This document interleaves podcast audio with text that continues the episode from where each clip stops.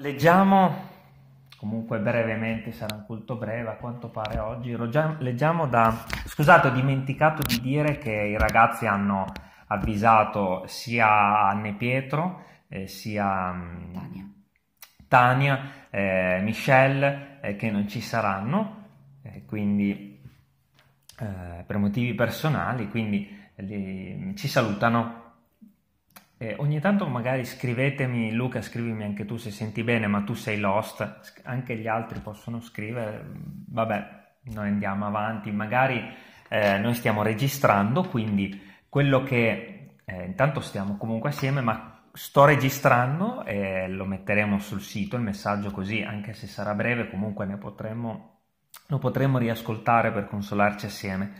E continuiamo a leggere da Romani 1, versetto 14 fino al 17. Non lo finiremo sicuramente tutto. E ehm, questa parola inizia con, mi è piaciuto molto, io sono debitore tanto ai greci quanto ai barbari, tanto ai savi quanto agli ignoranti. Ond'è perché per quanto sta in me, io sono pronto ad annunciare l'Evangelo anche a voi che siete in Roma, poiché io non mi vergogno dell'Evangelo, perché, perché esso è potenza di Dio per la salvezza di ogni credente, del giudeo prima e poi del greco, poiché in esso la giustizia di Dio è rivelata da fede a fede. Secondo che è scritto, ma il giusto vivrà per fede. Amen. E, ehm, scusami un po'. Prego. Noi non, non capiamo nulla, non abbiamo capito nulla. Incredibile. E, um, Guarda. Magari... Dimmi, dimmi. Perché noi non, non sentiamo nulla, scusami. Non ti preoccupare, io sto registrando comunque, sto registrando il messaggio, quindi lo, lo potrete riascoltare. Ehm, Così, sì, è meglio, è meglio così effettivamente, perché oggi a quanto eh. pare non funziona. Ah, dici che non possiamo ascoltarlo dopo? Sì, sì, dopo I'm, I'm recording it, I'm recording it. So uh, uh, after later you I will put on the website and you can um, take a look at this. You can uh, hear it uh, on the website. I will put on it. Yeah. Uh, Ok, thank yeah. you. You're welcome. You're, welcome. You're welcome. Vediamo per, per Sì. voi. Anche noi, grazie. Ok, ok. Ciao. Ciao ragazze. Anche noi. Un bacio, anche bacio a noi. Rezza. Ciao, ciao. Ciao ciao. So se Luca. E, mm, lascia che registri, lascia. Qual è eh, la cosa che mi è piaciuta? È che dice io sono debitore, no? Ehm, E, in me questa consapevolezza di essere debitore, soprattutto ultimamente, eh, devo dire la verità, la trovo eh, poco in me. Cioè la consapevolezza di essere in debito verso qualcun altro, eh, oramai è una cosa che ehm, poche volte questo argomento si tocca anche, no? Eh, perché noi pensiamo che qualcun altro sia sempre in debito con noi, dobbiamo sempre ricevere, ricevere, ricevere dal prossimo, no? Invece l'argomento che introduce Paolo è molto importante perché tu ti senti debitore verso qualcun altro solo in una determinata circostanza. Quale?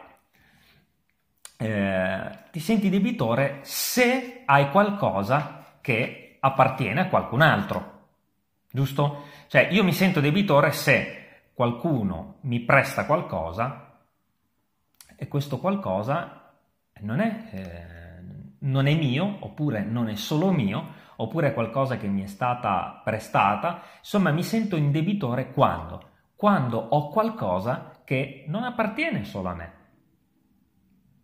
Ora qual è il discorso? Che il Vangelo è qualcosa perdonate il termine, qualcosa, il Vangelo non è solo nostro. Il Vangelo è stato donato da Dio a tutta l'umanità. È stato donato da Dio al barbaro, è stato donato da Dio al greco, cioè il Vangelo è stato donato da Dio ai savi, agli ignoranti, è stato donato Dio, eh, da Dio ai, ai cinesi, ai giapponesi, ai sudamericani, agli inglesi, ai francesi. Il Vangelo è stato donato da Dio a tutta l'umanità. Allora, qual è il discorso? Che lo ha affidato ai suoi servi. Ora, non appartenendo più a noi, Vangelo, sapendo che il Vangelo è di tutti, noi ci sentiamo in debito nel momento in cui capiamo che quel qualcuno che sta a fianco a noi ha, ha, ha già la sua parte in quel piano e deve solo ricevere quello che a noi è stato affidato. Ora, quindi questo sentimento di essere debitore verso il prossimo compare in noi nel momento in cui sappiamo che quello che dobbiamo annunciare non è nostro, è, è di quelle persone alle quali noi siamo chiamati a testimoniare. Il Vangelo è dei peccatori. Il Vangelo è di tutti coloro che sono nel mondo peccatori e, e magari non lo sanno nemmeno. Quindi che cosa fa il credente? Annuncia ciò che non è suo, annuncia ciò che è del prossimo.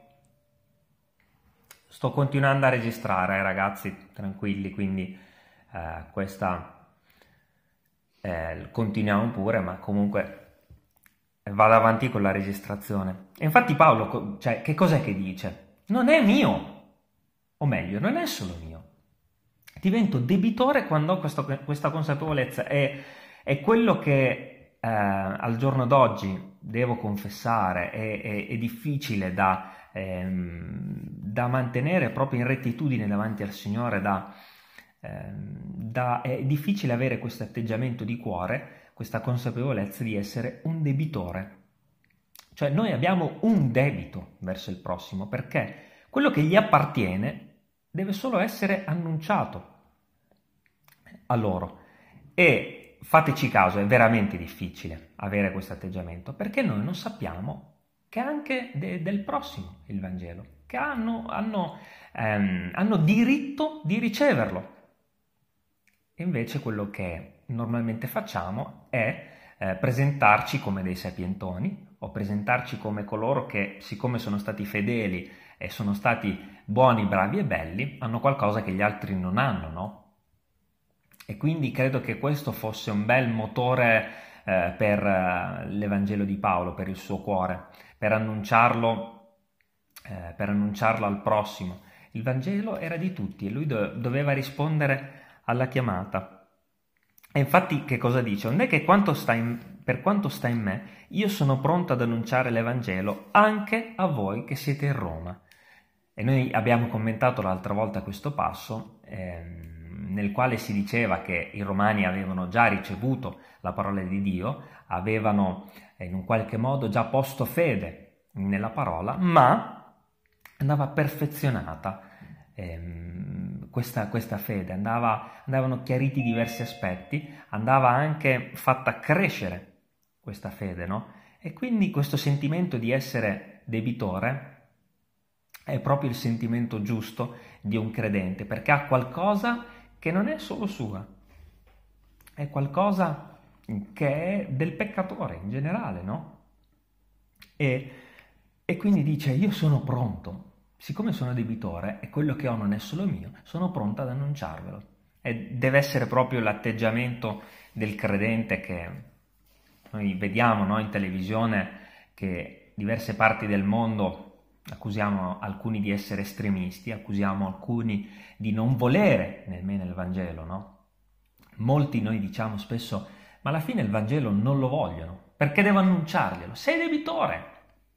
I barbari erano gente che non aveva niente, non aveva intelletto, erano, seguivano l'istinto, no? Tu sei debitore verso i barbari, come al giorno d'oggi sei debitore verso molti che sgozzano delle gole, sei debitore verso coloro che perseguitano i cristiani, sei debitore verso coloro che ti perseguitano anche nell'ambiente di lavoro. Sei debitore verso tutti coloro che ti circondano. E dice, per quanto stai a me, io quindi sono pronto.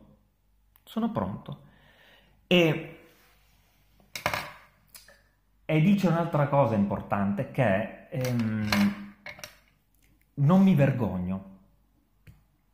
Ora, eh, qual è il punto?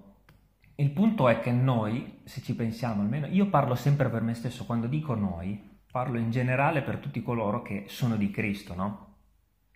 Dice, io non mi vergogno, non mi vergogno di ciò che Dio mi ha donato e che appartiene al prossimo. Bravo Luca, perché la presentazione probabilmente eh, prende risorse della mia connessione e comunque sì, sto registrando. E, ehm, normalmente noi ci vergogniamo di qualcosa che, ehm, fateci caso, quando è che ci vergogniamo noi?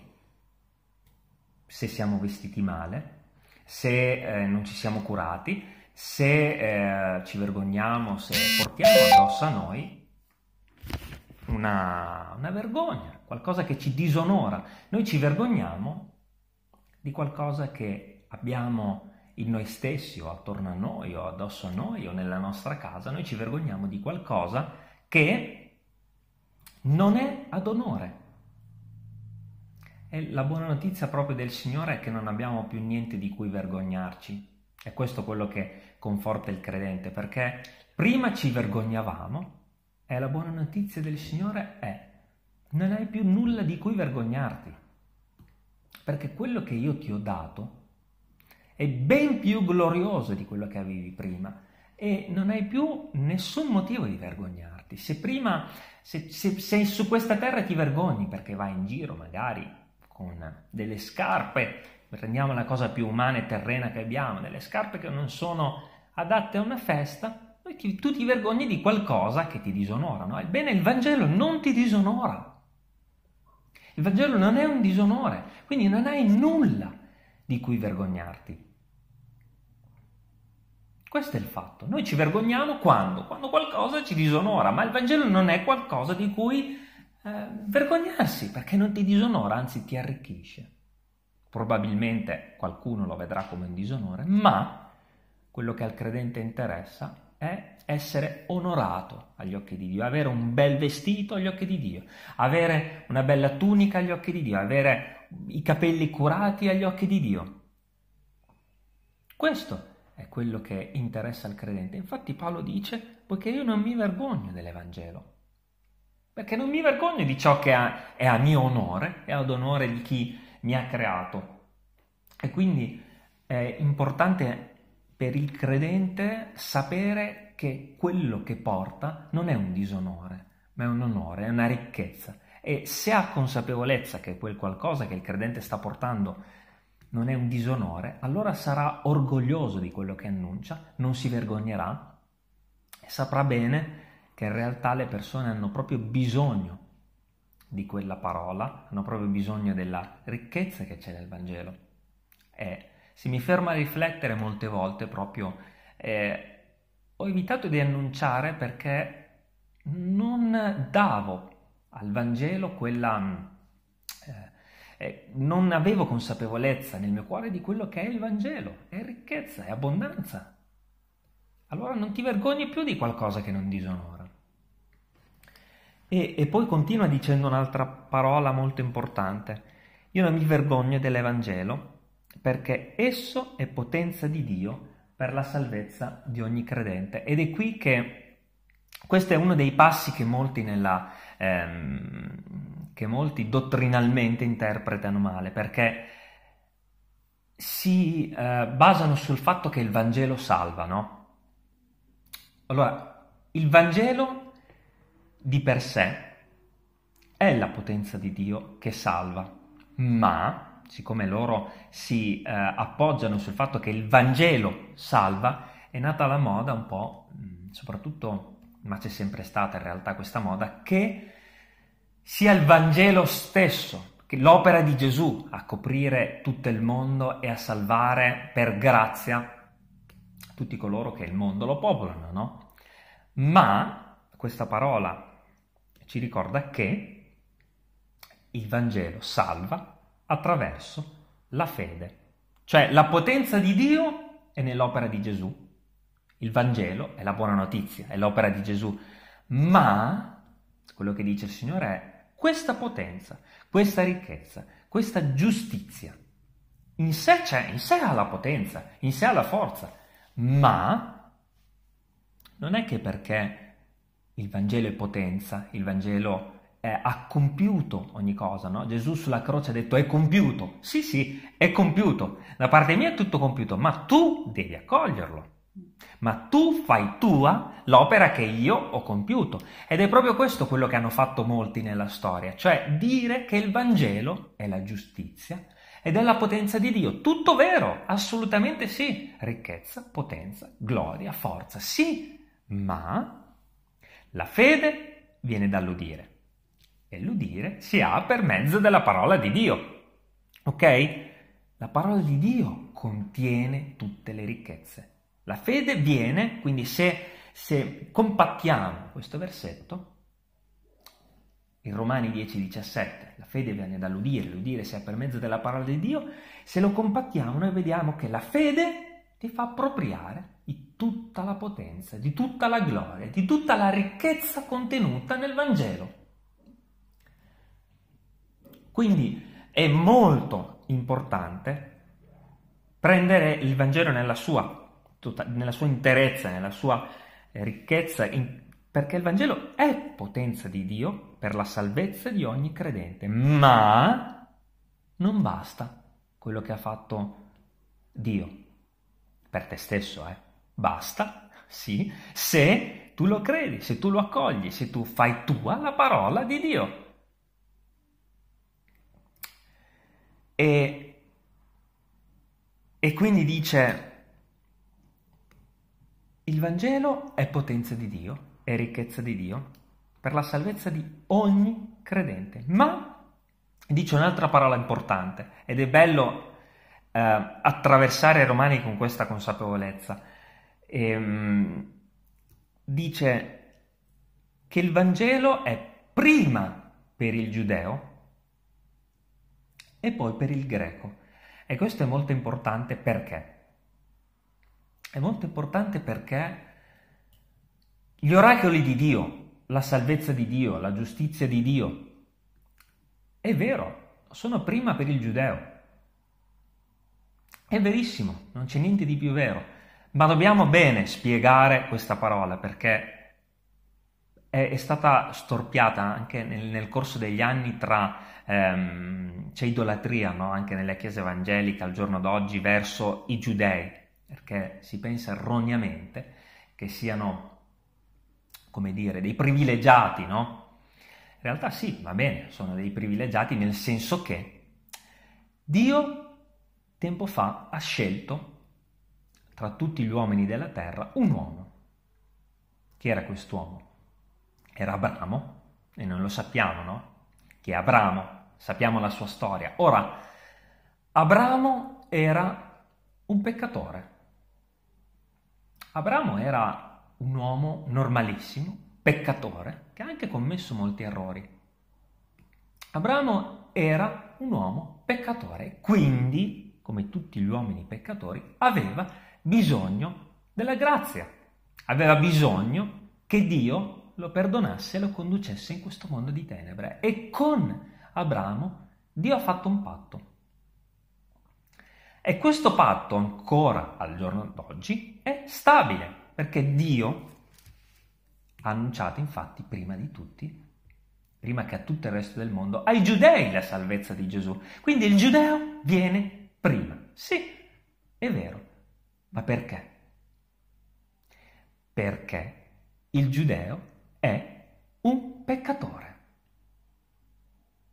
Perché prima di tutti Abramo era un peccatore, ma aveva il cuore integro. Quindi Dio prima di tutto è per i giudei perché hanno un grande bisogno di grazia, di salvezza, di perdono. E con loro Dio ha fatto un patto. Non è che è prima per il giudeo perché il giudeo è migliore, è più bello, è più santo. È prima per il giudeo perché Dio si rivolge ai peccatori e con loro ha fatto un patto. E infatti Dio tornerà ad avere pietà dei giudei, anche oggi li sta risparmiando, proprio perché ha fatto un patto con loro, perché sono peccatori come noi. Ed è vero, è stato annunciato per prima ai giudei il Vangelo, che hanno rifiutato. Sempre perché i patti di Dio non si annullano. Non si annullano. Prima del giudeo. Anche se il giudeo lo ha rifiutato. Ma questa idolatria che c'è al giorno d'oggi anche verso Israele è insensata. Perché sono dei peccatori. E la grazia noi sappiamo che arriva prima di tutto per il peccatore. Quindi noi esaltiamo la carne e le ossa invece di esaltare l'opera di Dio che per primo si rivolge al peccatore. E, ed è bello perché noi capiamo perché per primo si è rivolto ai giudei il Signore, si è rivolto ad Abramo, perché voleva farlo essere una luce in mezzo alle tenebre. Infatti se voi ricordate, Israele camminava e gli uomini attorno vedevano che quel popolo era benedetto, che in quel popolo c'era la luce, che quel popolo camminava con un Dio in mezzo a loro. Camminava come una testimonianza. Infatti, se vi ricordate, prima di entrare in, eh, su, nella terra di Israele, che cosa successe? Che Rab, la meretrice, si pentì. Perché? Perché era una luce Israele. Quindi Dio desidera portare la luce attraverso il suo popolo che non abbandona. Ma la, la, salvezza è sempre stata per grazia, per tutte le genti, per tutti. Nebuchadnezzar si è convertito, un re pagano. Quindi prima i giudei, ma perché? Perché attraverso il peccatore io giungo a tutti gli altri. Quindi prima i giudei perché? Per essere una luce, non per innalzarsi al di sopra degli altri e dire che sono migliori, più bravi, più belli. No, per giungere a tutto il mondo. Perché Dio si è presentato ai giudei per essere conosciuto in mezzo a tutte le genti. Cioè Dio doveva essere presentato da Israele, Gesù doveva essere presentato da Israele a tutte le genti. Ecco perché Dio si presenta per primo ai giudei, perché avendo loro le promesse, sapendo che doveva arrivare il Messia, sapendo che qualcuno doveva venire per pagare il prezzo del peccato, loro per primi dovevano dirlo, loro per primi dovevano annunciarlo. Ma noi sappiamo che l'hanno rifiutato e questo va a nostro vantaggio, perché siamo stati perdonati in Cristo Gesù, perché Dio aveva già questo piano, l'aveva preconosciuto, sapeva che Gesù sarebbe stato rifiutato. Ma questa parola ci dice che io mi rivolgo prima ai giudei perché loro sono stati dei peccatori, li ho condotti e sapevano che io sarei venuto in carne e ossa su questa terra, quindi prima loro, perché loro sapevano e loro dovevano annunciare a tutto il mondo chi è Gesù Cristo. E quindi capiamo perché prima i giudei. E Ora, viene presentata una cosa molto importante e non credo si possa entrare nelle profondità della parola giustizia di Dio in poco tempo, ma è importante introdurla per proseguire, e poiché in esso, al versetto 17, è detto, poiché in esso, cioè nel Vangelo, ci sono sempre dei poiché. Al versetto 16 il poiché, al versetto 17 il poiché. Cioè è un susseguirsi di, ehm, come dire, risposte da parte di Paolo e da parte del Signore. Poiché, versetto 17, in esso, nel Vangelo, la giustizia di Dio è rivelata. E tutto questo è molto importante perché ci sono due aspetti molto importanti di questa parola giustizia. E, ed è effettivamente anche una domanda che l'uomo si pone da molti anni, un po' come Pilato, no? cos'è verità? Ed è questa giustizia, noi, eh, se ci fate caso, l'abbiamo sempre ricercata. Gli uomini cercano giustizia nel mondo del lavoro, cercano giustizia quando qualcuno gli ha fatto un torto, cercano giustizia quando desiderano essere perdonati. È una continua ricerca di giustizia da parte dell'uomo, continuamente, fateci caso. Tutti vogliono giustizia. Noi camminiamo e se voi fate questa domanda, ascolta a qualcuno, un passante, hai bisogno di giustizia in qualcosa nella tua vita? Sì. E ti farà un elenco infinito di cose per le quali ha bisogno di giustizia come se non ci fosse giustizia nel mondo. Ed effettivamente non c'è giustizia nel mondo, non ce n'è, non si trova. Ma io ti porto la mia giustizia. E sai quali punti tocca questa giustizia? Due in particolare. Io ho condannato il peccatore e io ho fatto risorgere a nuova vita, vita eterna, il peccatore. Quindi da una parte la giustizia di Dio è bene introdurla, ma poi vedremo nel corso di questi capitoli che cos'è la giustizia di Dio, ma è importante introdurre questo, questo discorso, che la giustizia di Dio è stata manifestata. E il Vangelo è quello che la pubblicizza, che la... Ehm, che la proclama, che la spiega, che la annuncia. La giustizia di Dio è stata rivelata come? Condannando il peccatore sulla croce, primo aspetto, e assolvendo da quella condanna eterna che c'era sulla testa del peccatore, più che assolvendolo, eh, pagando il prezzo del peccato. Quindi da una parte, primo aspetto, la condanna e la giustizia in salvezza del perdono. Quindi due aspetti, la condanna e il perdono. Perché sulla croce c'era il peccatore, condannato, c'era l'uomo peccatore che aveva peccato in Eden, c'era tutta la nostra carne, c'era tutta la nostra sporcizia, le nostre brutture, c'era tutta la nostra malvagità sulla croce. Prima parte della giustizia. Seconda parte, dal sepolcro è uscito un nuovo uomo, santo, puro, immacolato, giusto. Quindi questa giustizia è eterna. C'è un salmo che infatti dice questo, credo sia um, Salmo 119, che dice perché la tua giustizia siamo a 150 versetti, forse il Salmo 19, non mi ricordo quale, ma comunque è detto in, in, eh, a un certo punto, la tua giustizia è una giustizia eterna. E questa giustizia è stata rivelata nel Vangelo, non c'era prima, era occulta, perché le cose che noi vediamo nell'Antico Testamento erano un'ombra di cose future. Ad un certo punto però la giustizia di Dio è stata rivelata sulla croce e tre giorni dopo. Giustizia di Dio perfettamente compiuta nel condannare e nel perdonare. La giustizia di Dio è stata rivelata e adesso non ci sono più scuse, perché la giustizia di Dio è rivelata. E attenzione, la cosa più importante di tutte. Duemila anni fa la giustizia è stata rivelata, ma chi è che l'annuncia? Chi è che giorno dopo giorno annuncia la rivelazione della giustizia di Dio? Noi, perché la giustizia è stata fatta. Non è più da compiere questa giustizia, eh. è stata fatta. E vedremo che verrà accolta per fede. Ma è fatta. La giustizia c'è. La giustizia è rivelata. Punto. Tu la devi solo annunciare. E diventa lo scopo, lo scopo del credente. Perché? Perché la fede viene dall'udire, l'udire si ha per mezzo della parola di Dio, quindi se vuoi accogliere il Vangelo devi ascoltare e devi porre fede e accogli l'eterna giustizia di Dio. La tua giustizia è una giustizia eterna.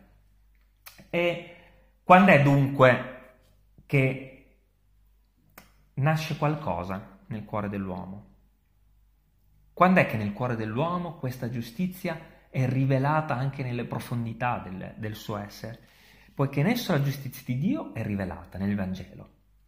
Da fede a fede, dice la parola, secondo che è scritto, ma il giusto vivrà per fede. E quindi ancora la porta per accedere a Romani è la fede. Senza la fede non è possibile avanzare in questo passo. Perché? Perché se ci fate caso è come quando pensate a un innamorato che corteggia uh, una donna che non è ancora innamorata.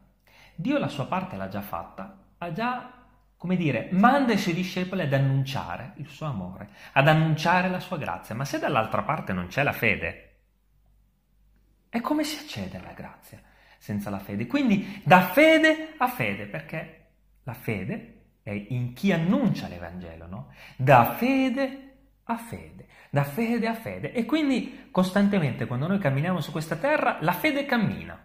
Ok? Quando trova un'altra fede, ecco che nasce l'amore. E il giusto vivrà. Il giusto vivrà per fede. Quindi Dio cammina su questa terra, l'innamorato cammina, la fede va in giro, la fede cammina, la fede parla, la fede annuncia, l'amore di Dio, Dio corteggia ancora il peccatore. E che cosa succede? Che quando qualcuno ascolta questo annuncio nella fede, succede qualcosa di particolare, che l'uomo si innamora.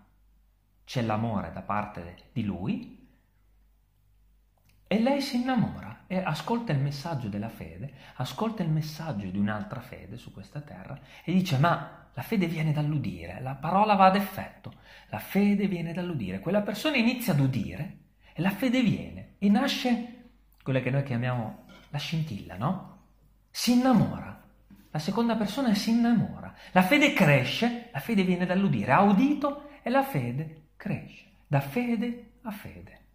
Ecco che c'è la comunicazione, da fede a fede. E dice prima Corinzi, al capitolo 1, credo sia, dice che Dio ha scelto per questo mondo la pazzia della predicazione. Dio si è fatto vedere in Eden. Dio si è fatto conoscere attraverso Noè, Dio ha camminato con Abramo, attraverso Abramo si è fatto conoscere, poi attraverso Mosè, poi attraverso i profeti. Dio ha sempre provveduto una via, poi attraverso i re, attraverso i re, poi attraverso suo figlio.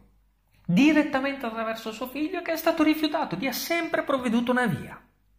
Ok? La via di oggi, come la via di ieri, perché il giusto vivrà per fede, era anche ieri, Ok, la via è sempre la fede, ma ci sono diversi modi di operare da parte del Signore, perché questa fede da una parte e dall'altra cambia però il metodo.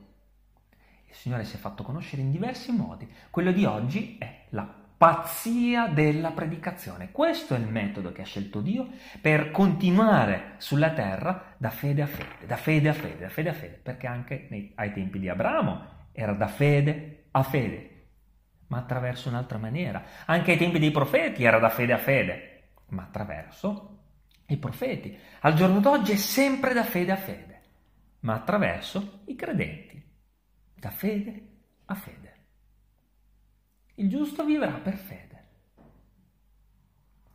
E dunque è importantissimo capire che il Signore ha stabilito dei profeti anche al giorno d'oggi, i figli di Dio, che attraverso la pazzia della predicazione predicano il Vangelo della salvezza per grazia. E a questa salvezza si accede solo per fede. Ora,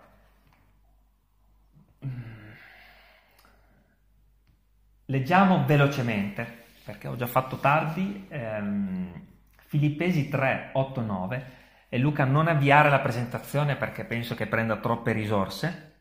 Leggiamo due passi che sono importanti. Uno è come Paolo ha ceduto alla fede e come tutti noi abbiamo avuto accesso. Filippesi 3, 8, 9, molto velocemente. Paolo dice, io ritengo ogni cosa un danno di fronte all'eccellenza della conoscenza di Cristo Gesù mio Signore, per il quale ho rinunciato a tutto. Io considero queste cose come tanta spazzatura al fine di guadagnare Cristo. E di essere trovata in Lui non con una giustizia mia derivante dalla legge, ma con quella che si ha mediante la fede in Cristo. La giustizia, guardate di nuovo, abbiamo parlato di giustizia poco fa, la giustizia viene da Dio, ok, ma la giustizia che viene da Dio basata sulla fede. Ecco il fondamento che, di cui ha bisogno Dio per costruire nella nostra vita ogni cosa perché la giustizia di Dio ha bisogno di un fondamento, la fede. La giustizia non diventa nostra senza la fede, perché ha bisogno di una struttura ben solida alla base, che non crolla. La fede. La giustizia viene da Dio, ma è basata sulla fede. Senza la fede non si può andare avanti, perché la fede è la base della giustizia. Ma pensate, l'opera che Dio ha compiuto, assoluta, per tutta l'umanità, ha bisogno di una base sulla terra. Noi diremmo, ma Dio ha bisogno di basi per salvare l'uomo? Sì, la base la fai tu con la fede, basata sulla fede. Tu tu, la tua fede ti fa giungere a questo, ma è anche scritto che colui che crea la fede e la rende perfetta. Quindi anche in questo abbiamo bisogno di Dio perché Dio creda, crea la fede, lo dice la parola, Dio crea la fede e la rende perfetta. Ma perché la crea? Perché vede, vede, un cuore integro come quello di Abramo e allora dice in quell'uomo creerò delle sane basi, creerò in lui una fede vera, facendolo magari soffrire per un tempo, ma quella base sarà solida, perché noi non possiamo fare niente, niente, non possiamo neanche porre fede. Quindi questa base non ci dobbiamo inorgogliere, non sta in noi, non, non, non si trova il modo di porre una base così solida, una fede così solida, lo fa Dio trovando l'integrità di un uomo che vuole capire, che vuole conoscere e che pone, per quel poco che ha, fede. E infatti leggiamo Luca 18, 7, 8, perdonatemi, non volevo commentare eh, Filippesi, ma la base della fede troppo importante. E Luca 18, 7, 8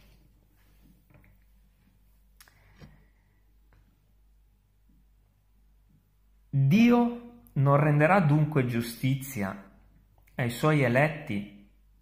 Guardate di nuovo la giustizia.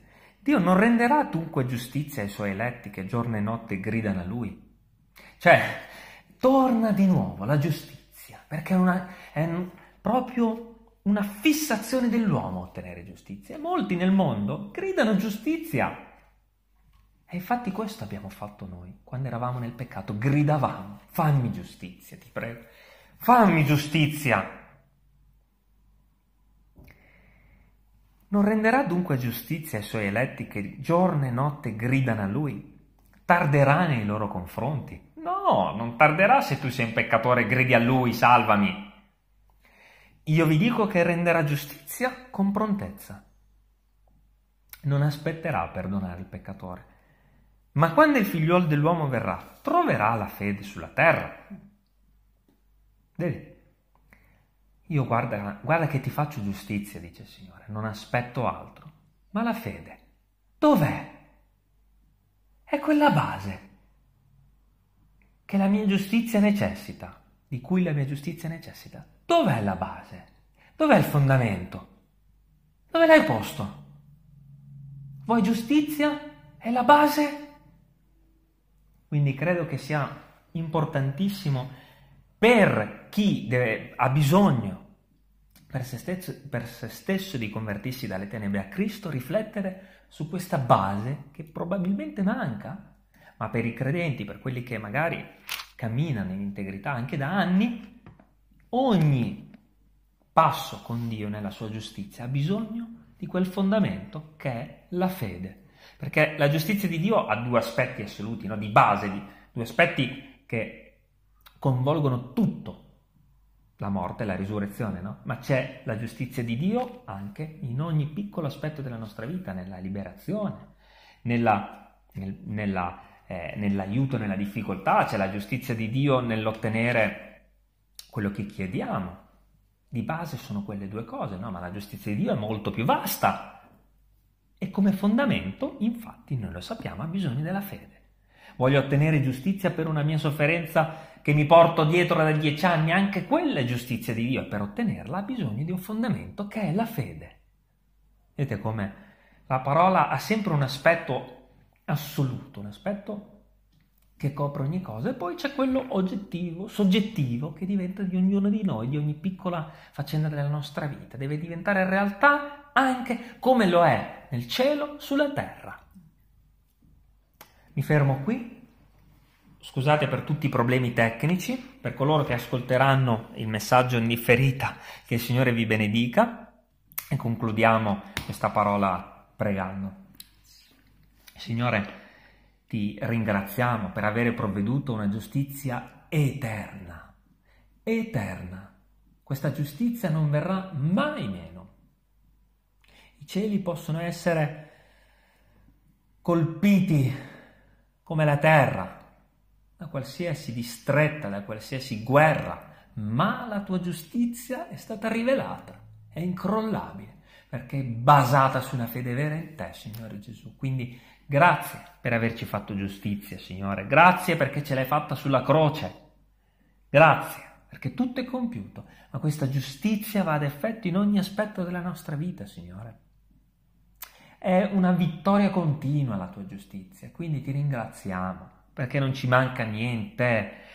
Vogliamo solo chiederti di rendere salda quella base della giustizia, Signore perché senza quella base solida noi non riusciamo a camminare. Rendi ancora più solida quella base nella nostra vita, perché ne abbiamo bisogno. Hai chiesto all'uomo di essere una parte fondamentale del tuo piano.